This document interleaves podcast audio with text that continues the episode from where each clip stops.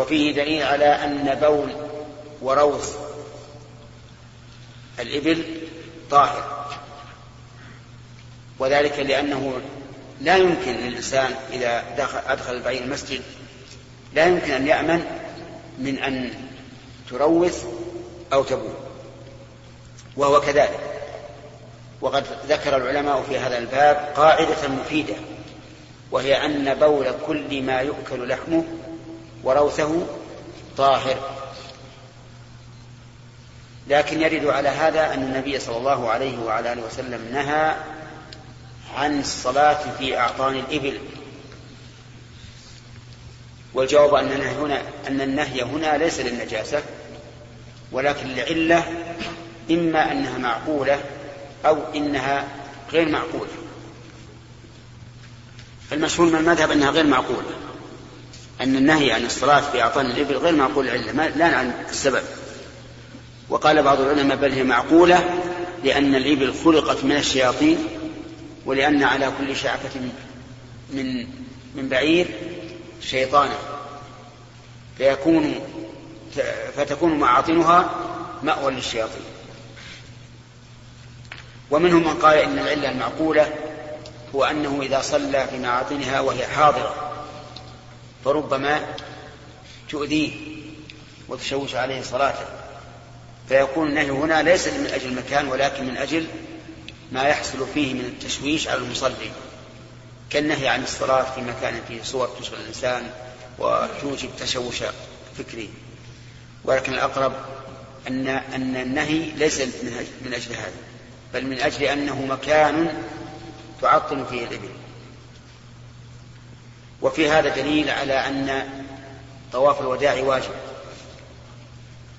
لأن أم سلمة كانت تسأل النبي صلى الله عليه وسلم عن طواف الوداع وفيه دليل على أنه لا يسقط بالمرض أعني طواف الوداع وأنه لا بد منه ولو كان الإنسان محمولا لقوله طوفوا من وراء الناس وأنت راكبة فإن تعذر أن يطوف ولو محمولا فهل يسقط عنه؟ قياسا على سقوطه عن الحائض لأن التعذر الحسي كالتعذر الشرعي.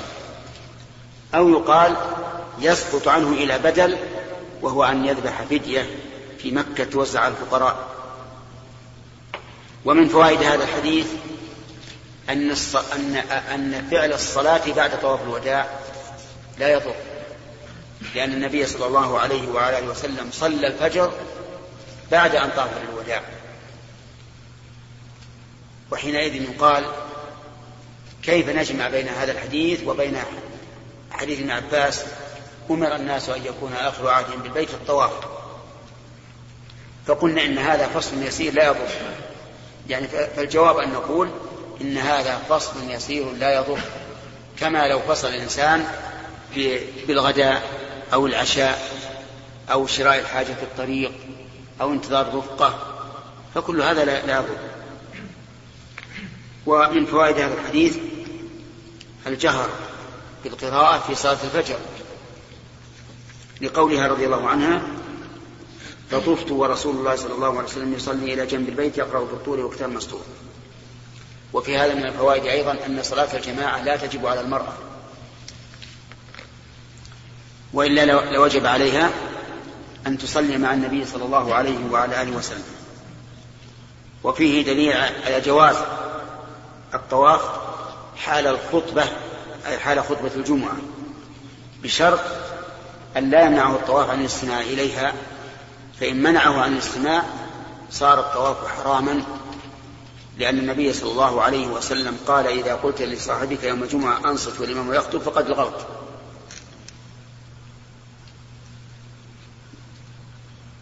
وفيه أيضا أنه ينبغي للنساء أن يطوفن من وراء الرجال. لئلا يختلطن بالرجال. وقد يعارض في هذه الفائدة. فيقول إنما أمر فيقال إنما أمرها أن تطوف من وراء الناس لأنها على بعير. وإذا كانت على بعير فسوف تؤذي الناس إذا طافت على البعير وهم يصلون.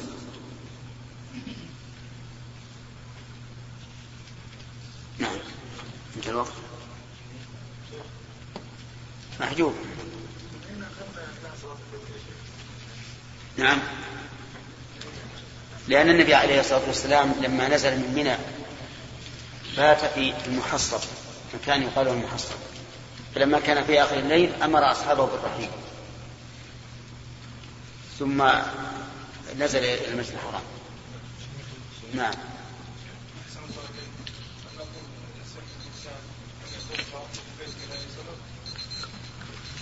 لغير سبب؟ الطواف سنة في كل وقت.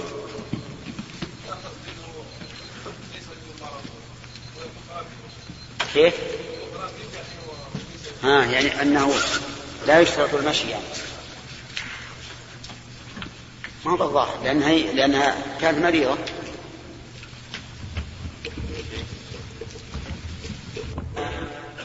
نجمع بين قول النبي صلى الله عليه وعلى آله وسلم لو أعطي الراية غدا رجلا وبين قوله تعالى ولا تقف ولا تقولن لشيء إني فاعل ذلك غدا إن شاء الله.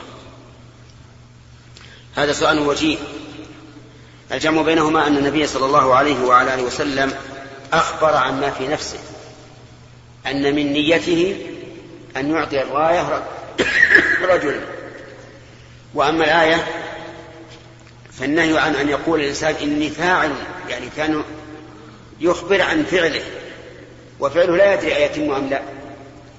فيكون الأول خبرا عما في نفسه والثاني اللي فيه النهي نهي عما عن الفعل نفسه ولهذا لو قال قائل أين تذهب غدا؟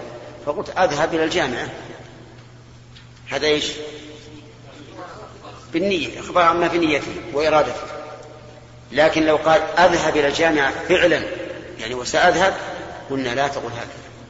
لا تجزم على فعل شيء مستقبل.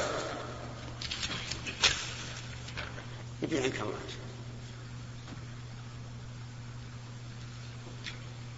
سأنت تجي جنبه وترد عليهم غلط تعرف ليه ها؟ يتصل مكانين بسم الله الرحمن الرحيم. الحمد لله رب العالمين وصلى الله وسلم وبارك على نبينا محمد وعلى اله وصحبه أجمعين.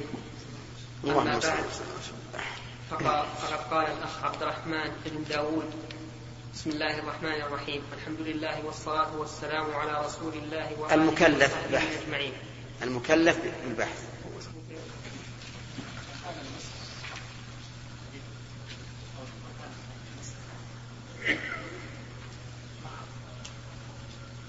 المصاحف ليست كثيرة في عهد الصحابة.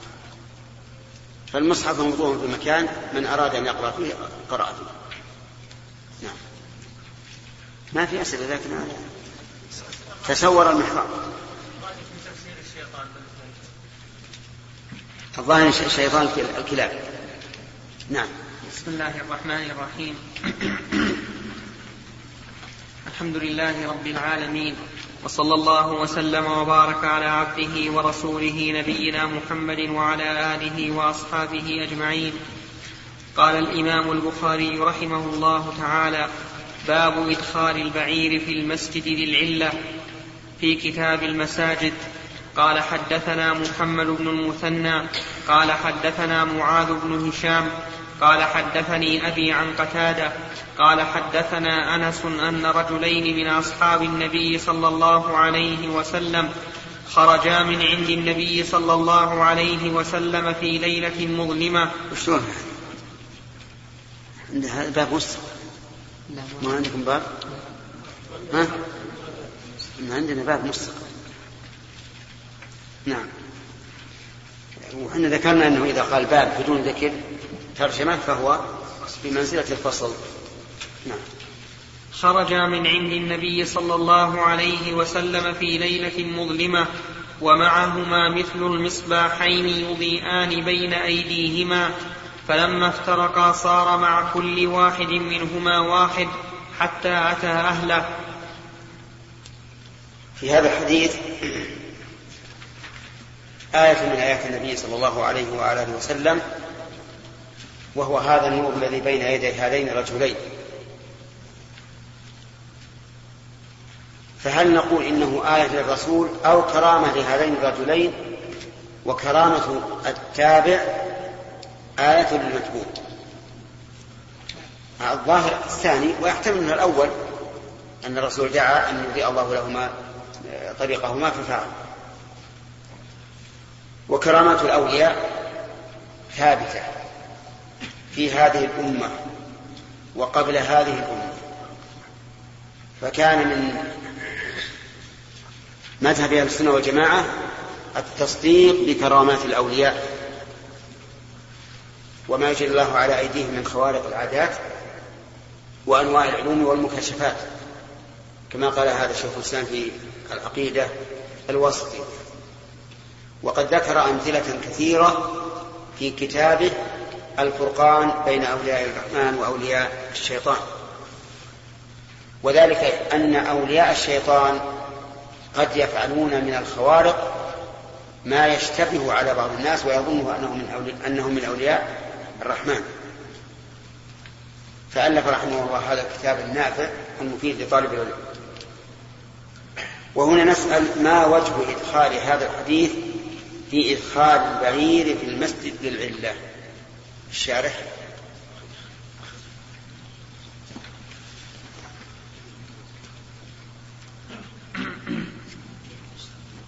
نعم. قوله باب كذا هو في الأصل بلا ترجمة وكأنه بيض له فاستمر كذلك.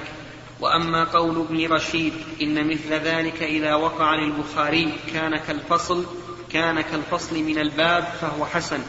حيث يكون بينه وبين الباب الذي قبله مناسبة بخلاف مثل هذا الموضع. وأما وجه تعلقه بأبواب المساجد فمن جهة أن الرجلين تأخرا مع النبي صلى الله عليه وسلم في المسجد في تلك الليلة المظلمة لانتظار صلاة العشاء معه. فعلى هذا كان يليق أن يترجم له فعلى هذا كان يليق أن يترجم له فضل المشي إلى المسجد في الليلة المظلمة ويلمح أو يلمح بحديث بشر المشائين في الظلم إلى المساجد بالنور التام يوم القيامة. وقد أخرجه أبو داود وغيره من حديث بريدة وظاهر شاهده في حديث الباب. نعم ونعم وظهر شاهده في حديث الباب. لإكرام الله تعالى هذين الصحابيين بهذا النور الظاهر وادخر لهما يوم القيامة ما هو أعظم ما هو أعظم وأتم من ذلك إن شاء الله تعالى. وسنذكر بقية فوائد حديث أنس المذكور في كتاب المناقب فقد ذكر المصنف هناك أن الرجلين المذكورين هما أسيد بن حضير وعباد بن بشر.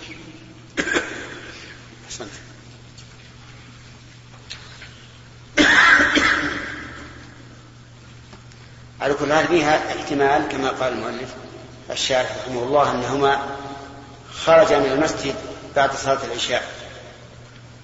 فيكون في هذا دليل على حضور الصحابة إلى المسجد حتى مع الظلمة.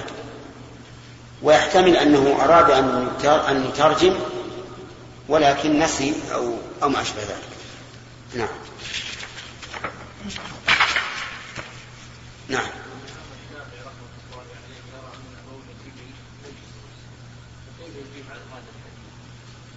ليس ليس ليس له جواب. ليس له جواب رحمه الله. نعم. باب الخوخة والممر في المسجد. حدثنا محمد بن سنان قال حدثنا فليح قال حدثنا أبو النضر عن عبيد بن حنين عن بسر بن سعيد عن أبي سعيد الخدري قال خطب النبي صلى الله عليه وسلم فقال إن الله إن الله إن الله خير عبدا بين الدنيا وبين ما عنده فاختار ما عند الله. فبكى أبو بكر رضي الله عنه فقلت في نفسي ما يبكي هذا الشيخ؟ إن يكن الله خير عبدا بين الدنيا وبين ما عنده فاختار ما عند الله. فكان رسول الله صلى الله عليه وسلم هو العبد وكان أبو بكر أعلمنا. قال يا أبا بكر لا تبك. إن قال يا أبا بكر لا تبك. إن أمن الناس علي في صحبته وماله أبو بكر. ولو كنت متخذا خليلا من أمتي لاتخذت أبا بكر. ولكن أخوة الإسلام ومودته لا يبقى لا يبقين في المسجد باب إلا سد إلا باب أبي بكر. حدثنا عبد الله بن محمد الجعفي. نعم.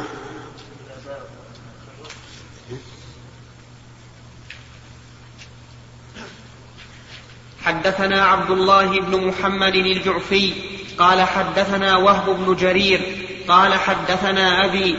قال سمعت يعلى بن حكيم. عن عكرمة عن ابن عباس قال خرج رسول الله صلى الله عليه وسلم في مرضه الذي مات فيه عاصبا رأسه بخرقة فقعد على المنبر فحمد الله وأثنى عليه ثم قال إنه ليس من الناس أحد أمن علي في نفسه وماله من أبي بكر بن أبي قحافة. ولو كنت متخذا من الناس خليلا لاتخذت أبا بكر خليلا ولكن خلة الإسلام أفضل. سدوا عني كل خوخة في هذا المسجد غير خوخة أبي بكر. في هذا دليل واضح على فضل أبي بكر رضي الله عنه على جميع الصحابة لأن النبي صلى الله عليه وعلى آله وسلم ذكر ذلك بصيغتين إن لم يكن هذا من تصرف الرواة. الصيغة الأولى إن أمن الناس علي في صحبته وماله أبو بكر. والصورة الثانية نفي. ليس من الناس أحد أمن أو أمن علي في نفسه وماله من أبي بكر. ويشمل عمر وعثمان وعلي بن مسعود بن عباس العباس بن عبد المطلب كل الصحابة. ثم إن الرسول صلى الله عليه وسلم أعلن ذلك في مرض موته. ثم إنه أعلنه على المنبر. كل هذه إشارات إلى فضل أبي بكر رضي الله عنه.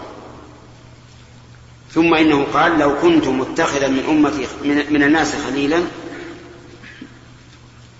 أو من أمتي لاتخذت أبا بكر. وفي هذا رد واضح وخزي فاضح للرافضة الذين يبغضون أبا بكر بل ويلعنون أبا بكر والعياذ بالله. وكان من أورادهم التي يرددونها صباحا ومساء اللهم لعن صنمي قريش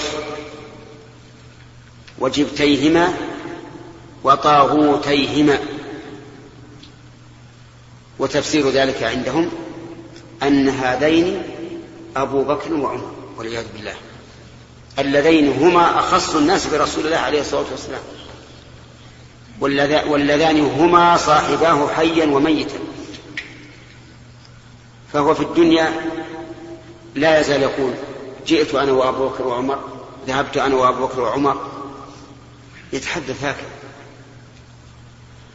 وفي القبور قبورهم في مكان واحد.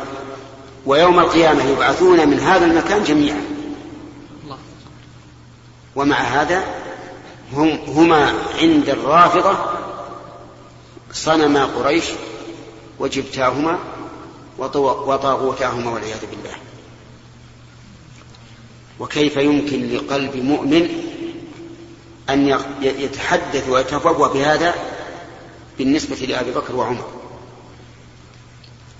وفي هذا الحديث دليل على حسن خلق النبي صلى الله عليه وسلم ومكافأته المعروف فإنه كافأ أبا بكر وعمر كافأ أبا بكر بهذه المكافأة العظيمة التي لو وزنت الدنيا جميعا بها لرجحت بالدنيا. فأبو بكر صاحب الرسول عليه الصلاة والسلام منذ أسلم إلى أن مات. في الهجرة لما استأذنه أبو بكر أن يهاجر قال انتظر على رسلك حتى أذن الله لرسوله صلى الله عليه وعلى آله وسلم أن يهاجر فصحب فصحبه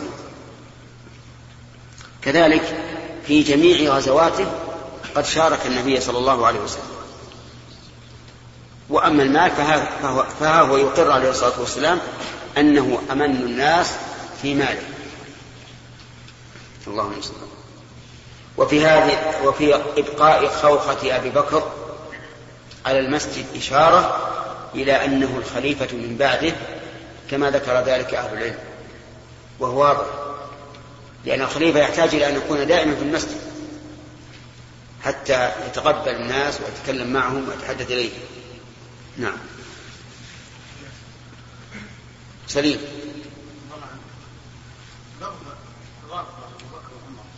ما يدل على على حماقتهم وعلى على بعدهم عن عن الحق. إيش تقول؟ ما ما يدل على على بغض ما هو ما هو اللي يدل على؟ أقول بغض بغض الرافضه بكر وعمر ما يدل على بعدهم عن. بغض الرافضه لأبي بكر وعمر ما يدل على إيش؟ على على بعدهم عن الحق. ما فيها شيء. أكبر دليل على أنهم لا يريدون الحق. لو أرادوا الحق لكان هذان الرجلان أحب الناس إليهما بعد الرسول عليه الصلاة والسلام لما قام به من صحبة النبي عليه الصلاة والسلام وحسن خلافة المسلمين. حتى قال الرسول عليه الصلاة والسلام إن يطيعوا أبا بكر وعمر يرشدوا. وقال اقتدوا بالذين من بعد أبي بكر وعمر. محجوب؟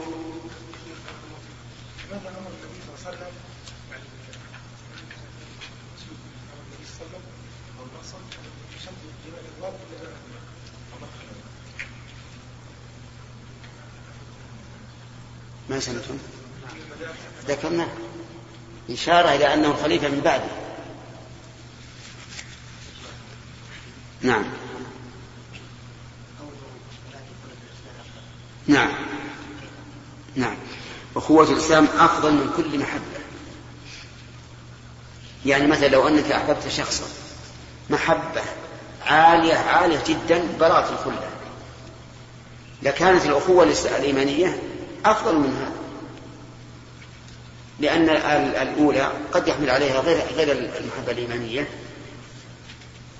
ولكن أخوة الإسلام أفضل ومودة الإسلام أفضل وأتقى. أخذنا ثلاثة. نعم.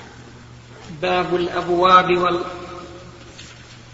باب الأبواب والغلق للكعبة والمساجد. قال أبو عبد الله وقال لي عبد الله بن محمد حدثنا سفيان عن ابن جريج قال قال لي ابن أبي مليكة يا عبد الملك لو رأيت مساجد ابن عباس وأبوابها. حدثنا أبو النعمان وقتيبة قال حدثنا حماد عن أيوب عن نافع عن ابن عمر أن النبي صلى الله عليه وسلم قدم مكة فدعا عثمان بن طلحة ففتح الباب فدخل النبي صلى الله عليه وسلم وبلال وأسامة بن زيد وعثمان بن طلحة ثم أغلق الباب فلبث فيه ساعة ثم خرجوا. قال ابن عمر فبدرت فسألت بلالا فقال صلى فيه. فقلت في أي؟ قال بين الأسطوانتين. قال ابن عمر فذهب علي أن أسأله كم صلى.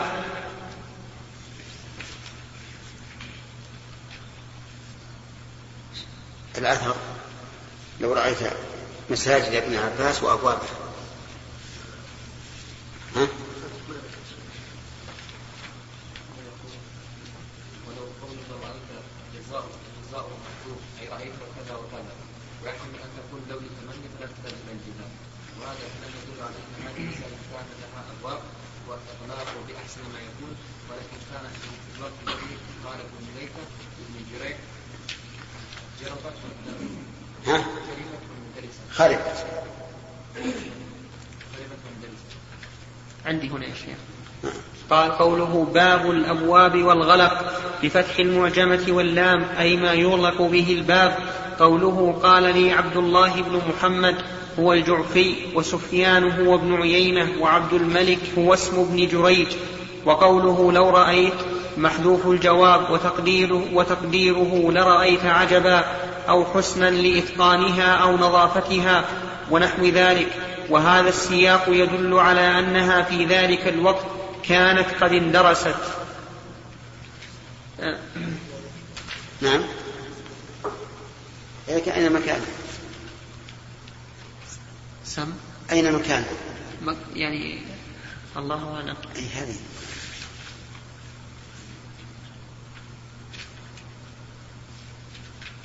لأن في مسجد الآن في الطائف يسمى مسجد ابن عباس. أحد يقول أنه صلى فيه وأحد يقول أنه دفن فيه والله أعلم. نعم.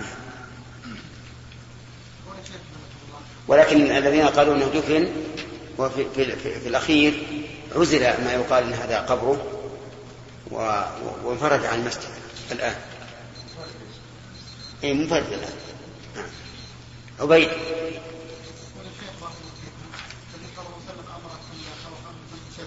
نعم.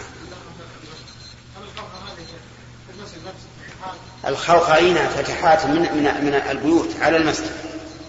لكنها خوخة يعني باب صغير. ليس هو الباب الذي تدخل فيه أغراض المنزل وحاجات المنزل. خائف. كيف مطلة على المسجد.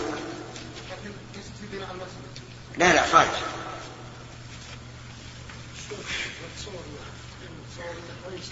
الآن مثلا هذا خارج المسجد. أي نعم.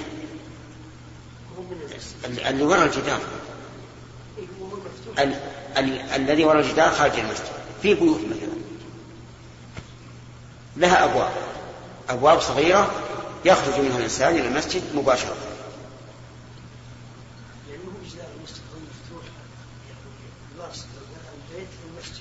الآن هذا اللي وراء الجدار بيت. فيه فتحة يدخل معها صاحب البيت. هذا الخوف. نعم. هل يستفاد من ذلك جار هذا يفتح جار المسجد؟ ها؟ يستفاد من الحديث هذا من اي جار للمسجد؟ لا الآن لا. ما دام الرسول عليه الصلاة والسلام أمر أن تسد الخوخات والأبواب إلا باب أبي بكر معناه إنه لا لا لا يكون هذا. ولا شك فيه فيه مضره على المصلين وربما يخرج الصبيان يموتون المسجد. نعم.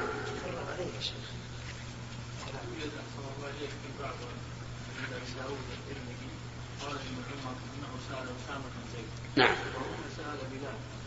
نعم. إما أنه سأل هذا مرة وهذا مرة أو يرجح ما في الصحيحين.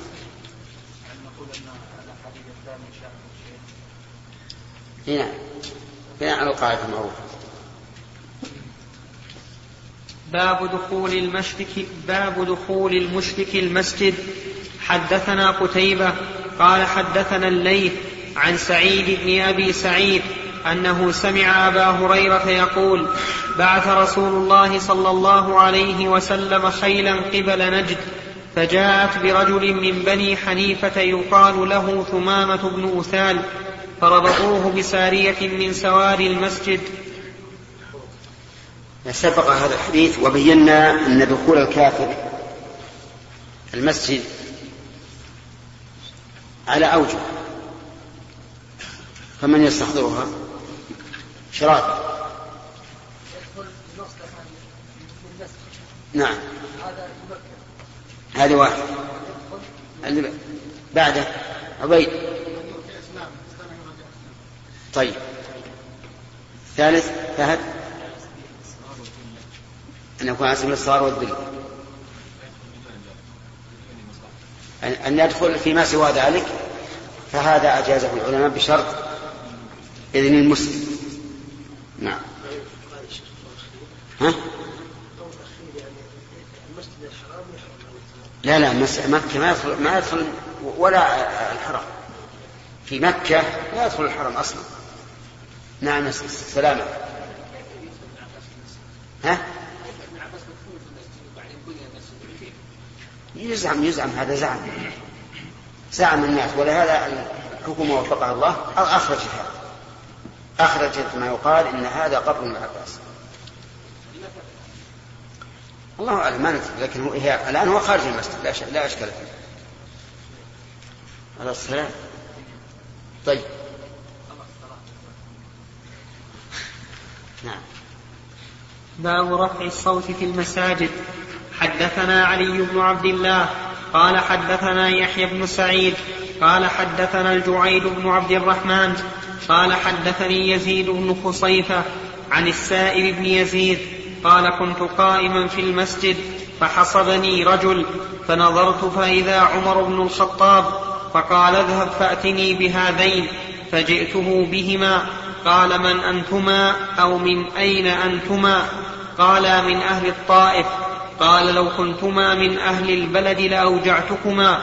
ترفعان أصواتكما في مسجد رسول الله صلى الله عليه وسلم. صلى الله وسلم عليه. في هذا دليل على جواز الحصر لتنبيه الإنسان أو مناداته أو ما أشبه ذلك. ولكن لا يكون بحصن مؤلم لو أصابه بل بحصن صغير. وفيه دليل على أن الحكم يختلف باختلاف الأشخاص. لأن عمر رضي الله عنه قال لو كنت لو كنتما من أهل البلد لأوجعتكما يعني ضربا. لأن أهل البلد يعرفون حرمة النبي عليه الصلاة والسلام وأما هذا هؤلاء هذين الرجلان فمن الطائف قد يجهلان هذا الأمر. أو يقال إن عمر رضي الله عنه لما علم أنه من الطائف أراد أن يكرم ضيافتهما وأنه رفع الضرب عنهما إكراما ليكون هذا من باب إكرام الضيف وهذا محتمل أيضا لأن الضيف لا يحق الإكرام وإن كان لو كان من أهل البلد لعمل معاملة ثانية والله أعلم. ثالث. في باب رفع الصوت في المساجد. قال حدثنا أحمد قال حدثنا ابن وهب قال أخبرني يونس بن يزيد عن ابن شهاب قال حدثني عبد الله بن كعب بن مالك أن كعب بن مالك أخبره أنه تقاضى ابن أبي حدرب دينا له عليه في عهد رسول الله صلى الله عليه وسلم في المسجد. فارتفعت أصواتهما حتى سمعها رسول الله صلى الله عليه وسلم وهو في بيته. فخرج إليهما رسول الله صلى الله عليه وسلم حتى كشف سجف حجرته. ونادى يا كعب بن مالك يا كعب. قال لبيك يا رسول الله. فأشار بيده ان ضع الشطر من دينك. قال كعب قد فعلت يا رسول الله. قال رسول الله صلى الله عليه وسلم قم فاقضه. في هذا الحديث دليل على مسائل. اولا ما أشار إليه البخاري رحمه الله من رفع الصوت في المساجد. وذلك أن النبي صلى الله عليه وعلى آله وسلم لم ينكر على كعب وغريمه ومن فوائده من فوائد هذا الحديث العمل بالإشارة. لأن كعبا عمل بإشارة النبي صلى الله عليه وعلى آله وسلم. ومنها المصالحة بين الخصمين سواء في قضاء الدين أو دعوى عين أو غير ذلك. ومنها جواز الصلح عن الدين ببعضه لأن النبي صلى الله عليه وعلى آله وسلم أشار أن يضع عنه الشطر ففعل. وهذا واضح فيما إذا كان الدين حالا ولا إشكال فيه فإذا كان رجل عليه مئة ألف مثلا وأحضر خمسمائة وقال لغريمه ضع عني خمسمائة ففعل فلا بأس. هذا إذا كان الدين حالا. أما إذا كان مؤجلا وصالح ببعضه عن كله مع التعجيل. فهذا محل خلاف بين العلماء هل يجوز أم لا؟ والصحيح أنه جائز. مثال ذلك رجل له على آخر مئة ألف مؤجلة إلى سنة.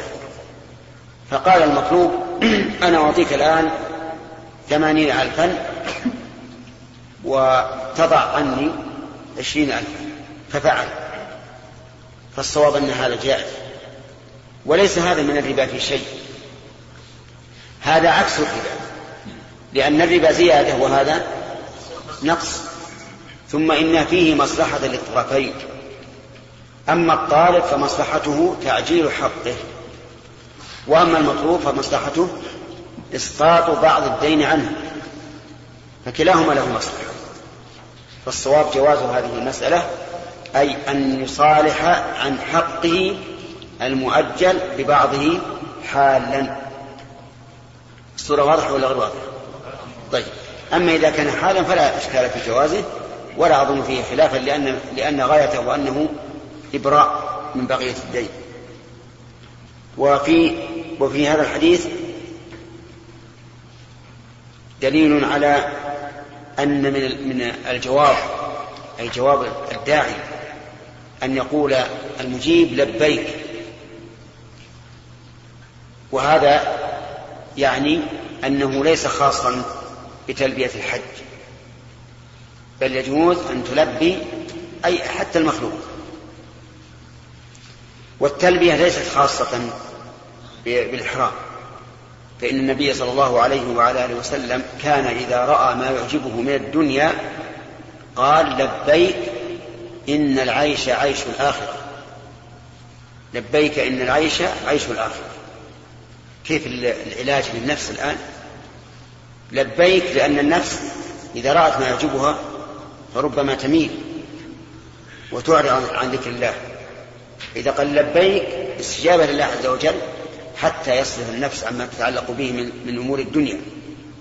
ثم التعليل الذي يوجب الإقبال إلى على الآخرة من الدنيا. إن العيش عيش الآخرة. وصدق رسول الله صلى الله عليه وسلم. الدنيا ليس عيشها كاملا أولا لقصر مدته وثانيا لتنغصه فإنه لا يكاد يمر بك يوم من الدهر إلا وجدت ما ينقص الكدر. إما في نفسك وإما في أهلك وإما في مجتمعك وإما في الدين وإما في الدنيا. وفي هذا يقول الشاعر الحكيم فيوم علينا ويوم لنا ويوم نساء ويوم نسر وهذا البيت يشهد له قوله تعالى وتلك الأيام نداولها بين الناس فالحاصل أن أن رسول الله صلى الله عليه وسلم صادق في قوله إن العيش عيش الآخر الآن لنفرض أن هناك رجلا أنعم ما يكون من أهل الدنيا.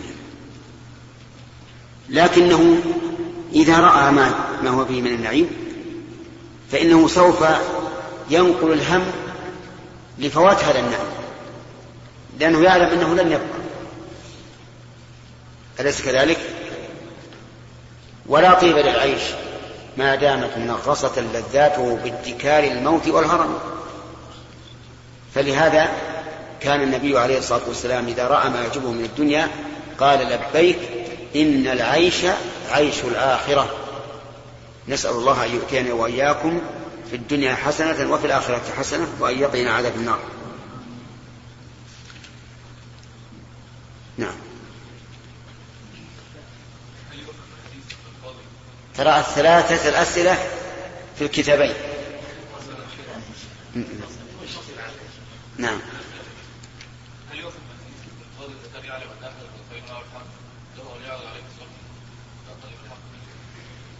إذا كانت المسألة محاكمة فلا. يعني لو تحاكم رجلان إلى القاضي وهو يعلم أن الحق لأحدهما على الآخر فإنه لا يجوز أن يعرض الصلح نعم. أما إذا كان لا يعلم فلا, فلا بأس أن يعرض الصلح إلا إذا صرح قال أنا أعرف أن فلان هو صاحب الحق لكن إذن لي أن أصلح بينكما فلا بأس.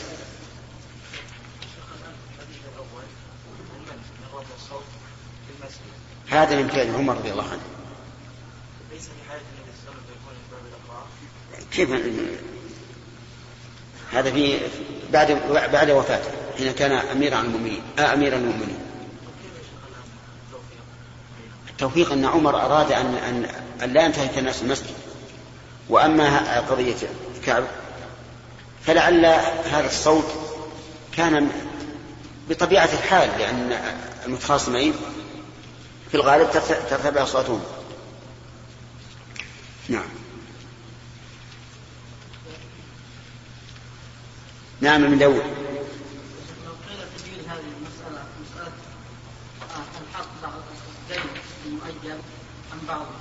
الشيخ يقول هذا يمكن يستدل على أن يعني يجعل الناس لا يقبلون بعض. كيف؟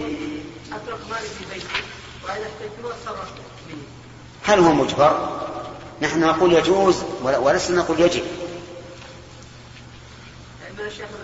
نقول الدائم السؤال هل أنت عربي أو عجمي؟ لا إن شاء الله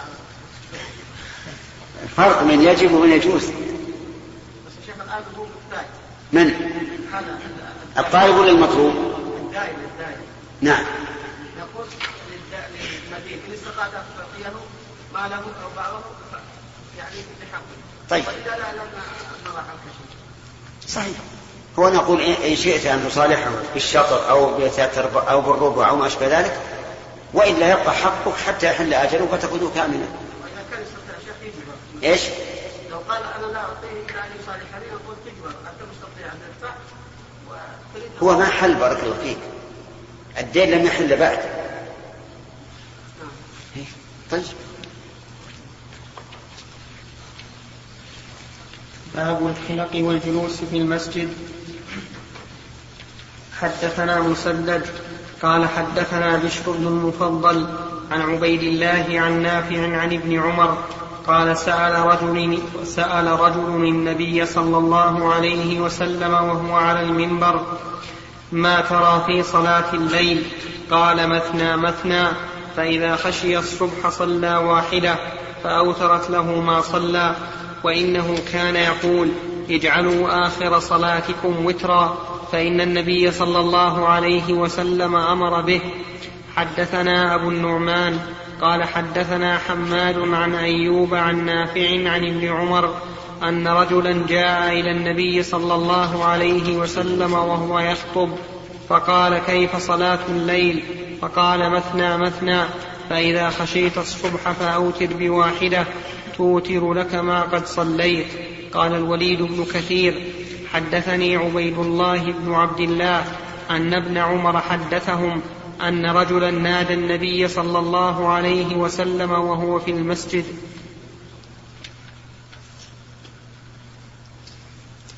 شوف الشاهد من هذا الحديث.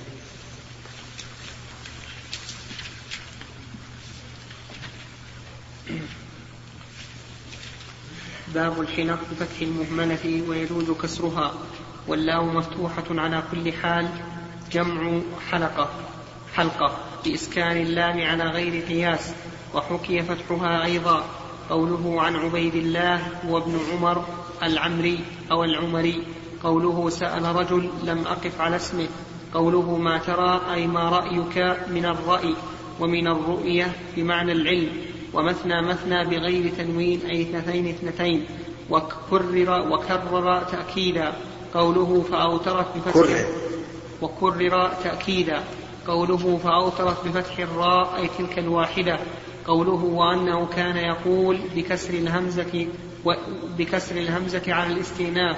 وقائل ذلك هو نافع والضمير لابن عمر.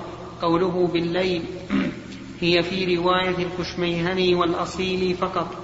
قوله في طريق أيوب عن نافع توتر بالجزم جوابا للأمر وبالرفع على الاستئناف وزاد الكشميهني والأصيلي لك. قوله قال الوليد بن كثير هذا التعليق وصله مسلم من طريق أبي أسامة عن الوليد وهو بمعنى حديث نافع عن ابن عمر. وسيأتي الكلام على ذلك مفصلا في كتاب الوتر إن شاء الله تعالى. وأراد البخاري بهذا التعليق بيان أن ذلك كان في المسجد ليتم له ليتم له الاستدلال لما ترجم له. وقد اعترضه الإسماعيلي فقال ليس فيما ذكر دلال ليس فيما ذكر أو ليس فيما ذكر دلالة على الحلق ولا على الجلوس في المسجد بحال. وأجيب بأن كونه كان في المسجد صريح من هذا المعلق. وأما التحلق فقال المهلب شبه البخاري جلوس الرجال في المسجد حول النبي صلى الله عليه وسلم وهو يخطب بالتحلق حول العالم لأن الظاهر أنه صلى الله عليه وسلم لا يكون في المسجد وهو على المنبر إلا وعنده جمع جلوس محدقين به كالمتحلقين والله أعلم. وقال غيره حديث ابن عمر يتعلق بأحد ركني الترجمة وهو الجلوس وحديث أبي واقد يتعلق بالركن الآخر وهو التحلق وأما ما رواه مسلم من حديث جابر بن سمرة قال دخل رسول الله صلى الله عليه وسلم المسجد وهم حلق فقال ما لي أراكم عزين فلا معارضة بينه وبين هذا لأنه إنما كره تحلقهم على ما لا فائدة فيه ولا منفعة بخلاف تحلقهم حوله فإنه كان لسماع العلم والتعلم منه. قوله بينما رسول الله صلى الله عليه وسلم في المسجد زاد في العلم والناس معه وهو أصرح فيما ترجم له قوله أيها الإخوة في ختام هذه المادة نسأل الله أن